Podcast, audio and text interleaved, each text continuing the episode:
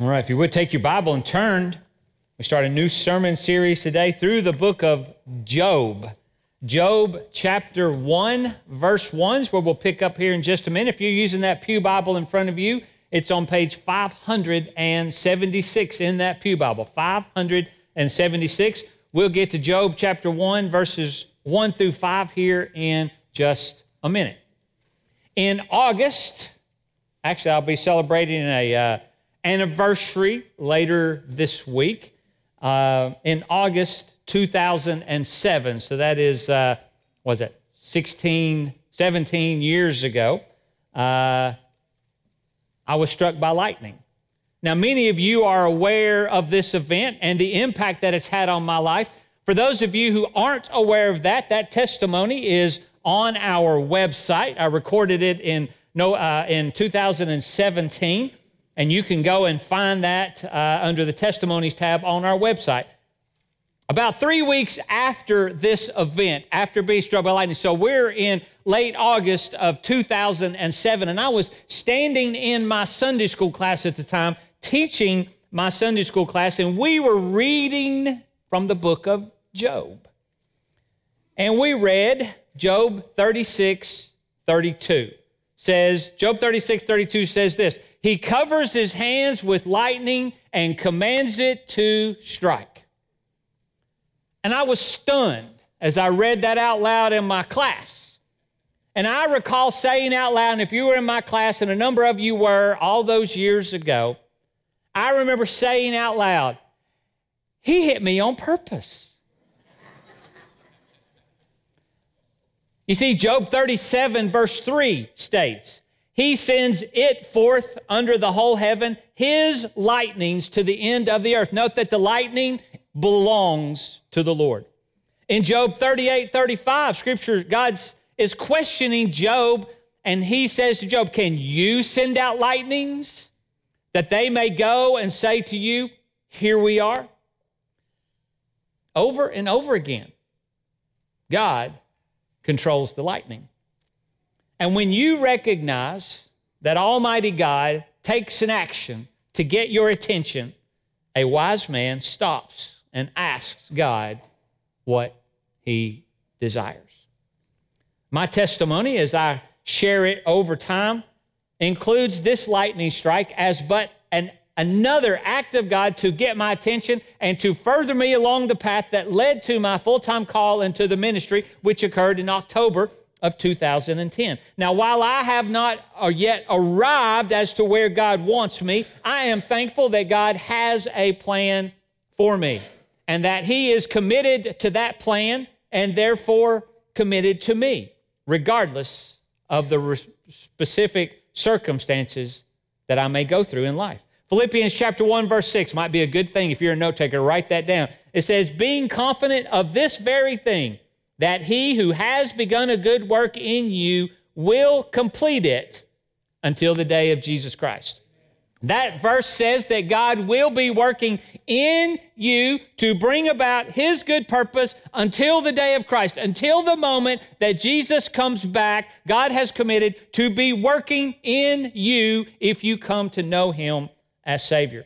And this understanding has shaped how I view everything else that comes into my life the good and the hard. And I am confident, not in me, but in God completing His work in me. So I ask you to stand with me as we begin today our study through the book of Job. Let's stand together. I'm going to read Job chapter 1. I'm going to read verses 1 through 5. said there was a man in the land of Uz whose name was Job and that man was blameless and upright and one who feared God and shunned evil. And seven sons and three daughters were born to him. Also, his possessions were 7,000 sheep, 3,000 camels, 500 yoke of oxen, 500 female donkeys, and a very large household, so that this man was the greatest of all the people of the East. And his sons would go and feast in their houses, each on his appointed day, and would send and invite their three sisters to eat and drink with them. So it was when the days of feasting had run their course that Job would send and sanctify them, and he would rise early in the morning and offer burnt, uh, burnt offerings according to the number of them all. For Job said, It may be that my sons have sinned and cursed God in their hearts. And thus Job did regularly. You may be seated. Keep your scripture open. I pray that you'll begin a new tab in your notes, talk through the series of Job. Now, most consider, most historians, most biblical scholars consider Job to be one of the oldest, if not the oldest written book of the Bible. Job is considered to, by most, to have lived in the patriarchal time, which is another way of saying Job was a contemporary of Abraham and Isaac and Jacob. But Job, scripture tells us, lived in the land of Uz, and I can tell you that the land of Uz is probably about where the country of Jordan exists today, but where the land of Uz isn't is in the land of Israel. It is not. So Job lives in a place different than Abraham and Isaac and Jacob. So therefore, there are no scriptural storyline connections that connect Abraham and Isaac and Jacob to Job. Job existed over here, and Abraham and Isaac and Jacob and the rest of history as we know it through the creation of Israel all the way through existed over there. But God knew Job, and God loved Job. And somehow, just that very statement that even though Job was not in God's plan for Israel, Job was in God's plan. And so we can learn a lot as we talk through the book of Job. So today we begin a journey about Job. And I've mentioned this to a few people prior to this morning that, hey, we're going to begin a sermon series through the book of Job. And nobody has said, I am so glad. I went home and I said, Angela, we're going to start a sermon series through the book of Job. And her statement was, well, that's going to be dreary.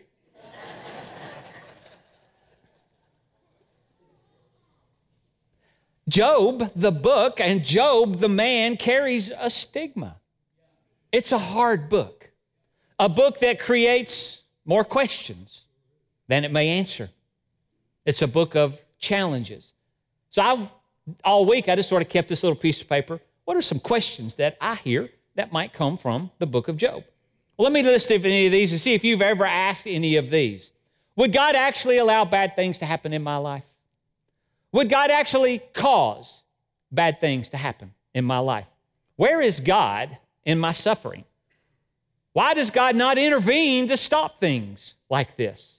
What kind of God would allow things like this to happen? If God is truly loving, why would He allow evil to impact me? Why do good things happen to bad people?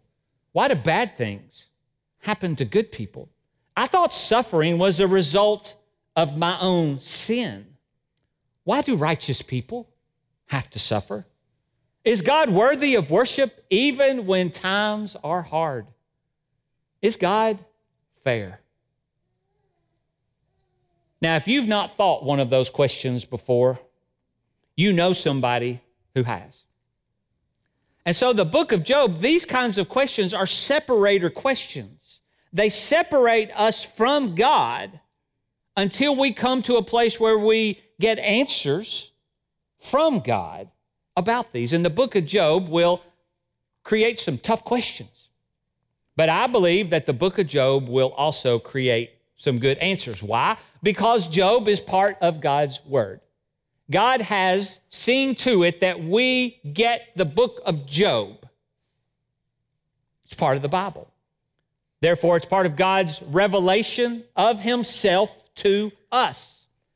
That through studying it, we should come to know Him better, be drawn closer to Him, and encounter Him more in this book and in life. You see, 2 Timothy chapter 3, verse 16 and 17 tells you this. All of God's word is given by inspiration of God and is profitable for doctrine, for reproof, for correction, for instruction in righteousness, that the man of God may be complete, thoroughly equipped for every good work. The book of Job is an awesome part of God's word to us. It probably gets short sheeted a little bit in this world because it might be dreary, it might be hard, it might be challenging. But, church, we're going to do it because God has given it to us. Therefore, we will seek to study all the books of Job. You know, I did a little research. Most people will they'll preach Job in the beginning, they'll preach Job at the end, and they'll go, "We've done preached Job." And they leave out all the dreary in the middle. Let me tell you. That's like eating an Oreo and eating this chocolate piece over here and this chocolate piece over here and going, ooh, yuck, I don't want that creamy white stuff in the middle. Why eat an Oreo if you're not going to benefit from what's in between? And so, Job, church, you're going, Jeff, did you just call Job an Oreo? I sure didn't mean to, but yeah. We're going to study the whole thing. It has 42 chapters. And some of you right now are going, how long were we going to be in the book of Job? I'll be honest with you, I have no idea. But the God who loves us, the God who sent his son for us, the God who has provided all of this, including the book of Job, to us, tells us it's all important. And God believed that we needed 42 chapters of the book of Job to understand what the book of Job has for us. So I encourage you to join me. Yes, I want to see you every week in service as we walk through these messages. But what I really want you to do is also join me in reading and studying this book in the days in between. You see, what we do on Sundays between 10 and 11 is great, but it's what you do beginning after service all the way to the beginning of the next service that really tells what God's going to do with you because of this book. Join me in asking your questions that they come that God brings to your mind. Join me in finding the answers as we question and study God's word together. Allow God to teach you more about him. The book of Job, that's where it's going to be for a little while for us. And, and I'll tell you, it's brought me already to a new sense of praying and seeking. And I'll let you know that only seven or eight times since I felt God lead me to preach through the book of Job has God confirmed it to me, and He has confirmed it to me through many of you. Because not only is Job a good book that God's given to us, to many, it's a timely book of what we face and what we walk through. And God has something for us. Amen? So, verse 1, let's just jump right into it. It says, There was a man named Job. Now, in Hebrew, this name means persecuted one. In Arabic, this name means repentant one. And both names are appropriate for this man and for this book. Verse 1 goes on to say, There was a man. I actually went backwards. There was a man. We need to understand, church, Job is a real person who went through real challenges in life. Job was a faithful believer in God. Let me give you a little historical perspective here. If you're a note taker, you can write down that Paul, the Apostle Paul, twice in his letters quoted from the book of Job. He did so in Romans 11 35, and he did so in 1 Corinthians chapter 3, verse 19. Imaginary people do not write books of the Bible that are then referenced by books of the Bible. Job was a real person.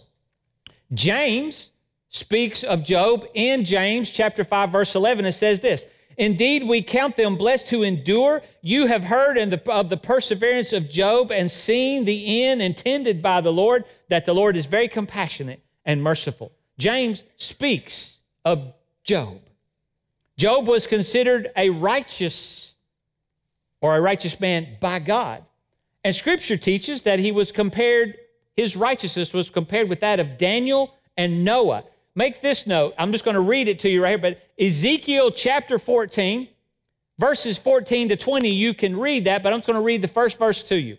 It says, Even if these three men, Noah, Daniel, and Job, were in it, they would deliver only themselves by their righteousness, says the Lord God.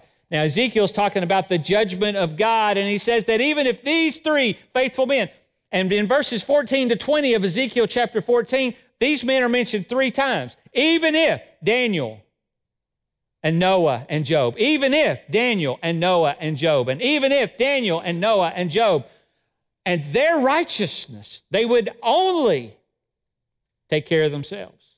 That's God saying, Their righteousness has come before me, and it is good. Church, can I just remind you, Job was a real man. This is not a story fictionalized for some kind of story or impact in our lives. Job's a real man. A real man named Job lived in a real place named Uz, who knew and served a real God. Now, we are told four things about Job here in verse 1. So, if you're a note taker, I'm getting ready to give you four statements about Job. Number one, well, it says, verse 1, he was blameless and upright and one who feared God and shunned evil. I just gave you four characteristics that God's word says about Job. Let's talk about them for just a second.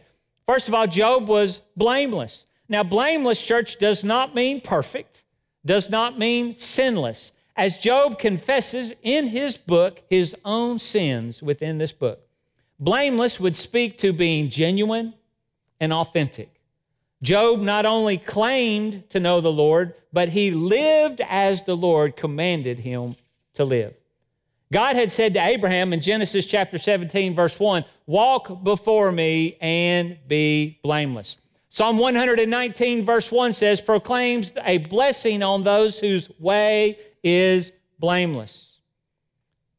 An old rabbi statement said this, and you can refer to Job, that his that Job's within was like his without. A saying today might be what you see is what you get. Job's work, his words, his deeds were a direct reflection of his heart toward God, and God called Job blameless. And this word blameless will again come up in the book of Job as we study it further.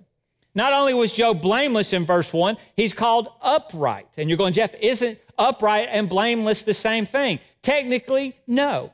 This word shifts from blameless is about your relationship with God, how God saw Job. Upright is how Job lived this blameless life with his interactions with other people. Have you ever known somebody who claims to live for the Lord, but their actions do not back it up? Job was blameless, lives for the Lord, but his actions, upright, backed it up with his dealings with other people. He was upright and straightforward in his relationships. You could count on Job to keep his word. Job was blameless. Job was, Job was upright. Verse 1 goes on to say that he was a man who feared God. Now, we are not certain how much Job actually knew about God. We see a number of things that Job did that people that faithfully believe in God do. But we know that Job had reverence for God, had a piety before God, had a bowing down before God who made the world. He honored God and gave thanks to him. And I want you to write this down. I'm going to turn right there, but Write down this scripture Romans chapter 1, verses 19 to 22 says this Because what may be known of God is manifest in them, for God has shown it to them. For since the creation of the world, his invisible attributes are clearly seen, being understood by the things that are made, even his eternal power and Godhead, so that they are without excuse. Because although they knew God, they did not glorify him as God, nor were thankful, but became futile in their thoughts, and their foolish hearts were darkened. But we see from Job's life being blameless and being upright, and the things that we will learn more about him, that Job glorified God. God's Job saw God's attributes in this world. Job was thankful, and Job allowed his heart to be transformed by God. He was wise. We later see in the book of Job that Job knows God to be sovereign and to be just. So Job was blameless, he was upright, a man who feared God. And then it goes on to say this fourth quality, and he shunned evil. As he lived his life, he resolutely stayed on the straight path. Scripture might call this the narrow path. And he turned away from opportunities to sin. Think about this shunning sin could also be seen as Job, as Job turned from sin. Church, do you know what the definition of turning from sin is? It's called repentance. Job lived his life in a fashion that daily he would turn from sin and turn to God. He would repent before God. And somehow this makes the cycle of his life make sense. Because if you're blameless before God, it's because you've repented. So if you repent and come clean before God, you're blameless before God. Because you're blameless before God, you'll live a life that is upright before men. And then you will choose to fear and understand who God is, and then you'll be in this cycle. What a great cycle that each of us should be in to be repentant before God. Job, while not perfect, is presented to us as a genuine believer whose life was genuine in its integrity, upright in its relationships, pious in his worship, and penitent in his behavior. In church, I can we can look the word over, and those will describe a faithful believer in God. Verse 3 says that Job was the greatest of all the people of the East. You see, Job would be seen as a success by almost every measure. He had a large united family. It said that he had seven sons and three daughters. He lived in houses. If you go and talk about when we see what happens, because see, I understand that I'm I want to encourage you. Don't go this far in Job. Stay right here in Job. Let's walk through it together. But we know that he lives in houses because of some of the things we know that happens. So he lives in houses and not tents. He's a farmer, not a wanderer or a nomad. He has a large estate. He is successful, influential in the community. If we were to go to Job 29, verse 7, we will see that Job took his seat regularly at the gate, which means that he was not just seen well, he was counted on and influential at the gate, which is where business and judgment and, and things would happen in that area. And he had plenty of wealth. Notice when you talk about Job's wealth, this is a timestamp, church, that you need to understand. When you measured a man's wealth by how many of how much of what things they had, as you notice that he had right here, you're going back to pre law days. You're going back to Abraham, Jacob, Isaac. Remember how they were counted by how much they had, not what his bank account said. So that's a good, the way they described his wealth also gives you a timestamp as to when all of this is occurring.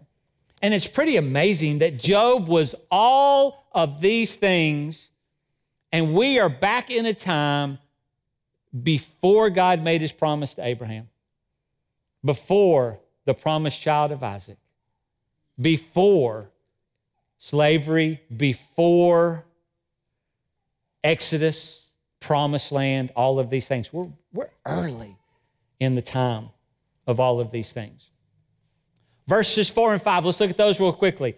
Covering his family before God. Now, if we read these, we break this down. I did a little bit of research and studying on here. Family feast. They would regularly have family feasts. Scripture defines this as the appointed day, and it leads us to believe that on the appointed day of each of Job's seven sons, they would inaugurate a family feast. Now, I can't know what I'm getting ready to say, but I'm not the only person who says this. Many think that it might have been their birthday. The day that their life began, they then celebrated in a big family way. And I'm going, well, that's cool. That's what our family does. And so we can sort of see what's happening here. And it says that they would get to, to do this. But look what happens. They have these feasts, and then after they were over, remember we read the scripture, we're in verse 4 and 5. You can sort of see where I'm pulling from. After the feast days, Job would rise up early the first day after the feast was over, he would rise up early, he would call all of his children together, and he would seek to sanctify them before the Lord. Scripture says that he would offer burnt sacrifices according to the number of them all. And here's what I have imagined this being. He's got these seven sons and the daughters, and He either did this 10 times or seven times, I don't really know, but he said, First son, this sacrifice is coming up before the Lord for you. Second son, this one for you. Third, fourth, fifth, sixth, seventh. Job is coming before and sacrificing in a time before sacrifices were even things that we came to know about. That's awesome that Job knew God well enough to know that sin needed to be repented from, turned from, and sacrificed for. Church, this is awesome. How old this is, but how true it is. But they had this for every single one of them. And Job did this, verse 5 says, It may be that my sons have sinned and cursed God in their hearts. Now it's very interesting what Job he says, I know my sons have acted right. See, when you're going, they may have cursed God in their hearts, Job's going, their actions have been okay. These weren't wild and crazy parties where a lot of negative and sinful things were happening. These are things where Job is saying, I'm going to come regularly before my children. In the case that in their hearts they have cursed God. And when you go and you curse God, is that saying, well, you said a lot of bad words about God and used his name in vain?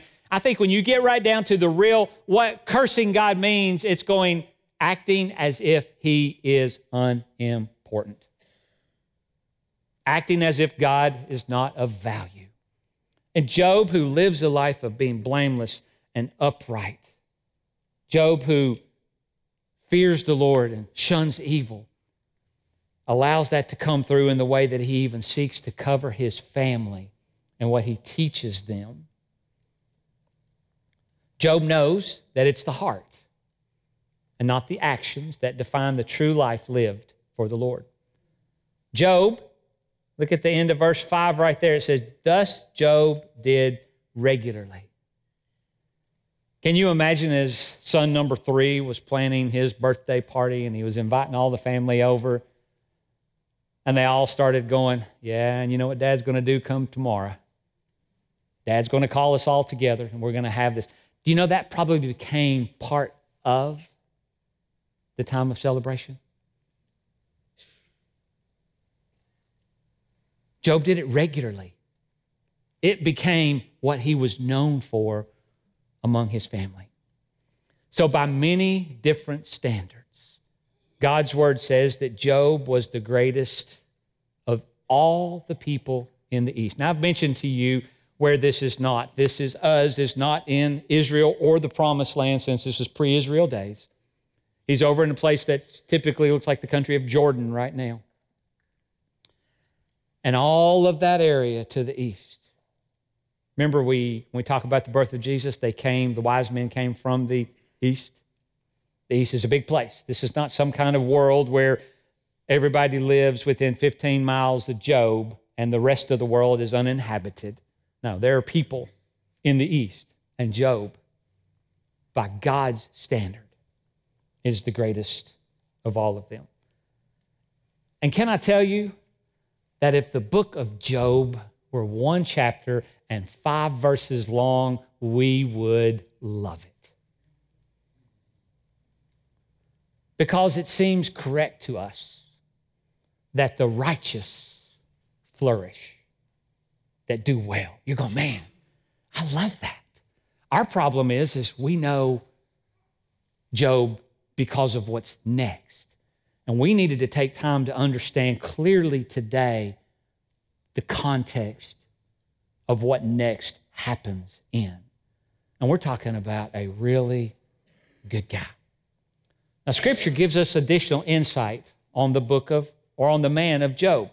I've referred to this, I'm going to read it to you, but if you're going to note taker, James chapter 5, verses 10 and 11. I've already got it written down here, but James chapter 5, verses 10 and 11 says, My brethren, take the prophets who spoke in the name of the Lord as an example of suffering and patience. Indeed, we count them blessed who have endured. You have heard of the perseverance of Job and have seen the end intended by the Lord, that the Lord is very compassionate and merciful. Did you see that James is referring to Job as a prophet?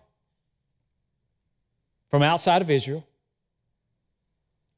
And when we get to refer to him as a prophet, as scripture supports, we need to understand that it's probably okay for us to view Job as a prophet.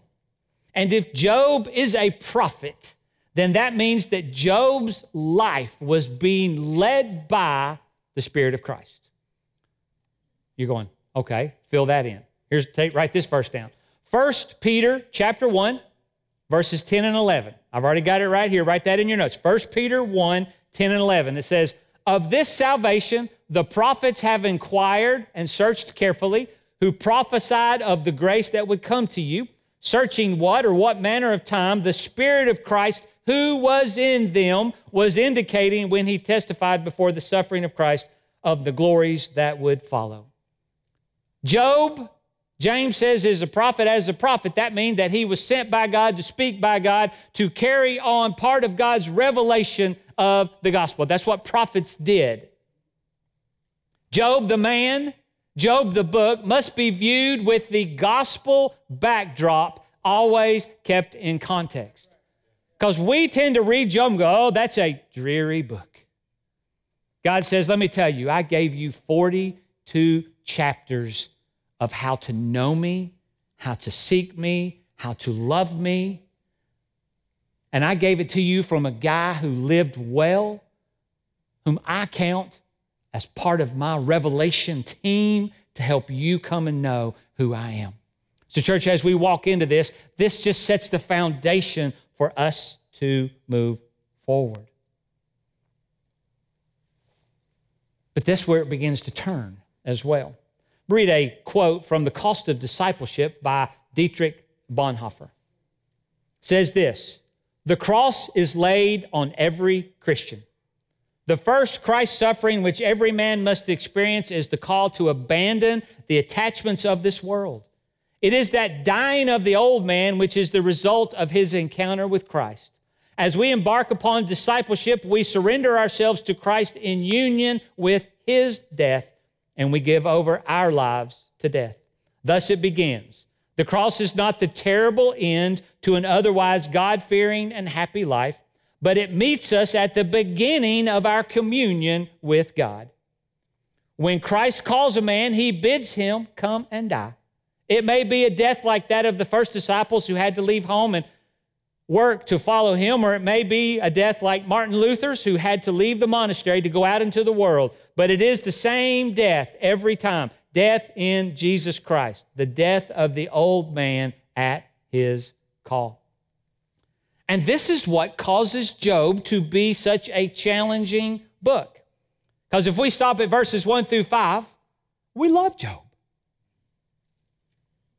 But Job is 42 chapters long, and verse chapter 1 is not done yet. But what causes Job to be such a challenging book is because we don't want the gospel to be this hard. We don't want the gospel to be this demanding, this costly. Scripture teaches us that there will be troubles. Jesus said in John 16 33, these things I have spoken to you, that in me you may have peace. In the world you will have tribulation, but be of good cheer. I have overcome the world.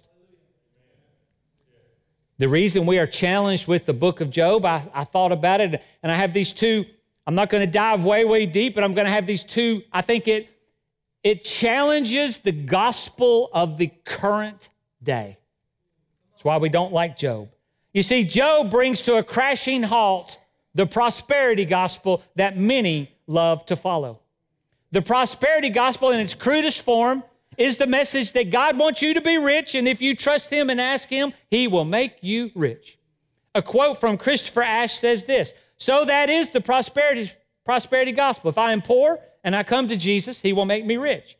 If I am sick and I pray to Jesus, He will make me well. If I want, have want for a wife or a husband and I ask Jesus for one, Jesus will give me a wife or a husband. If a couple wants children and call out to Jesus, Jesus will give them children, and so on. This, according to the prosperity gospel, is what He, God, promised. It is sur- surrounded or it is centered around objective receiving. The prosperity gospel is all about gimme, gimme, gimme.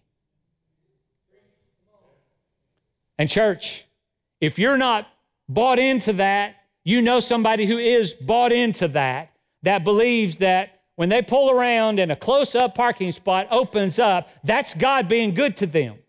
Let me tell you, God is good to us through Jesus on the cross. I don't care if you have to park at the back of Walmart and walk a quarter mile in there, God is still good. But Job, he crushes the prosperity gospel. And you know why? It's just not true. And when we crush the prosperity gospel, we're going, nah, nah, I'm not reading Job. Job was a righteous man, but he didn't prosper. The second gospel that it attacks of today is it brings to again a crashing halt what is termed the therapeutic gospel that many follow. You see, many people go, I'm prosperous. I have enough food. I have a place, a shelter. I have a car. I have a family. I have all these things. So the therapeutic gospel is the gospel of self fulfillment. Its aim is not gimme, gimme, gimme. Its aim is make me feel good. The therapeutic gospel is structured to give people what they want, not change what they want. It centers around the welfare of man and his happiness, and it discards the glory of God in Christ. I read this quote in speaking, or somebody speaking about the therapeutic gospel. I want to feel loved for who I am and be pitied for what I have gone through, to feel intimately understood and to be accepted unconditionally. And the book of Job, from a prophet, part of the backdrop of the gospel, shows us that the therapeutic gospel is just not true. The book of Job will call us into the presence of God. And it will allow us to know Him better. And it will invite us to yield more completely to Him and to live a life more purposefully driven. In a word, Job brings up you're going to write this word down theodicy. Theodicy. T H E O D I C Y. The definition of a theodicy is this the vindication of divine goodness and providence in view of the existence of evil. In Job, we're going to answer these questions. Can God be good and me still have trouble?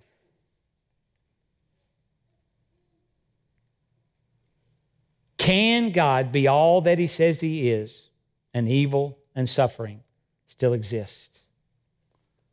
And I look forward to this journey together. Now, church, I'll tell you, this is going to be hard. And I encourage you read this week, pray this week, study Job this week. And you're going, Jeff, how far are you going to go next week? Church, can I tell you that I've been reading and studying and praying, and I'm going to be doing the same thing when I show, when I show up in the morning. And by Wednesday, I'll tell you how far. But until then, church, read and pray. Read and pray. God has something for you in his book of Job. Amen? I pray that you desire it as much as I do. But we need to understand the context. Next week, when we pick up on Job, we're going to be picking up life in a man whose life has got it going on.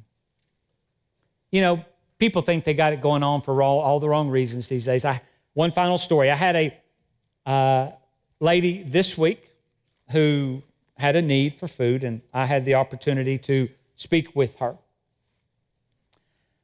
And she was going on, she said, For the first time in my life, I've got it all going on.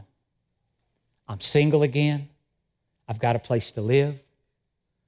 I think I finally figured it out. Which told me she's coming out of a broken relationship. And, church, she was there because she didn't have food to eat. It's an amazing thing how we can define what success looks like and think we got it all going on. And at the same time, I've spoken with a number of church members that you guys are facing some real hard moments tests, surgeries, cancers, treatments. Some we've known about, some have just happened this week. And I know that the timeliness of the book of Job is going to be there for every single one of us. And it's my prayer that you walk with me as we walk into a really God given journey. Amen. When we come out of the book of Job, here's what I'll promise if you walk all the way through you will see God differently. And how do I know that? Because Job did. Amen.